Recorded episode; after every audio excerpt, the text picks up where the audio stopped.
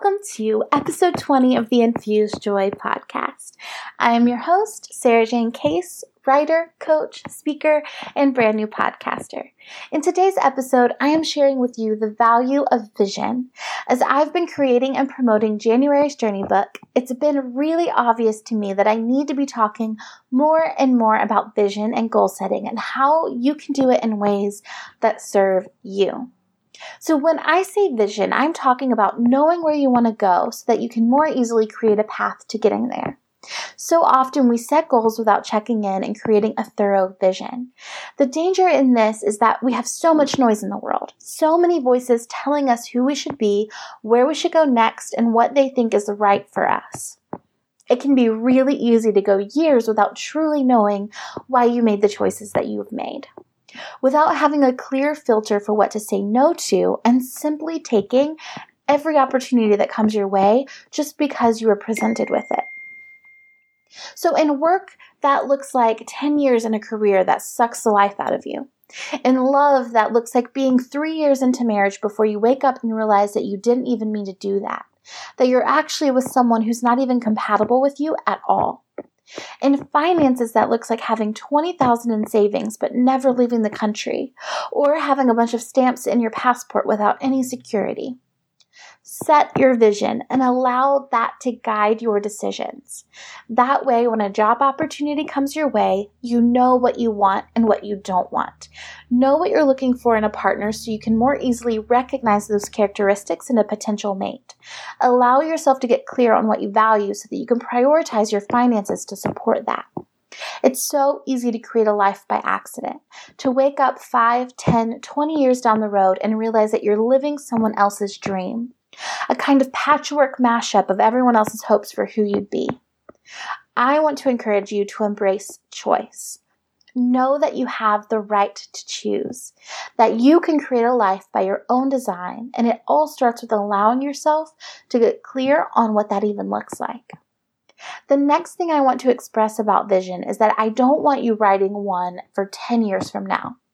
I want to push you to write your vision for six months from this very moment. I know that sounds a little bit crazy and like I'm not telling you to dream big enough, but the reason I teach six months is really simple. That's what you have a direct effect on right now. That's what you can realistically actually prepare for. You can daydream about 10 years down the road, but what I find is that it does a really good job of serving as a procrastination tool. It allows you to not work on your dreams and hope that they will one day just come true by some kind of osmosis. And the hard truth is that dreams don't drop out of the sky and land in your lap. You're not going to be walking in the grocery store one day and have someone walk up to you and say, You, you should publish a book. Dreams are built by small, incremental steps built toward the larger dream. And you really should start now. Beyond that, you aren't going to be the same person in 10 years that you are today. Think about who you were 10 years ago. What did you dream of? What was your ideal life then? I can tell you that I was planning to be a world famous wedding photographer 10 years ago. And now the thought of shooting one more wedding makes me want to pluck my eyes out. But not because I didn't love it then, but because I wouldn't love it now. I have changed. And I can say that in 10 years, I want to publish a book. But the truth is that that's what me now wants. So why not let my current self work toward that instead of ignoring her and hoping that my future self will get it together when future me may have an entirely different dream? So who do you want to be in six months? What do you want your life to look like? How do you want to feel? Get clear on it so that you can really begin making moves in the right direction. So, for those of you who want a little more support in this process, I've completed a completely free guided visualization meditation. It's 10 minutes and will take you through the practice of eliminating expectation and allowing yourself to get clear on what you really want. You can download that at sarajanecase.com slash meditation.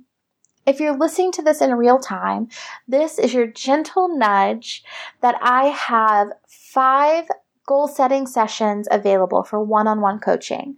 So if you're looking to set some intentions for the new year, get really clear on your goals for the next six months, we can do that together. So you can check that out at my website as well, sarajanecase.com, and I'll put the direct link to, to be where you can purchase that in the show notes. And if you are listening to this after the air date and want to subscribe to Journey Books, um, you will have access to all of my visioning training on that website throughout the rest of the year. So that is journey-books.com if you want to look into that as well.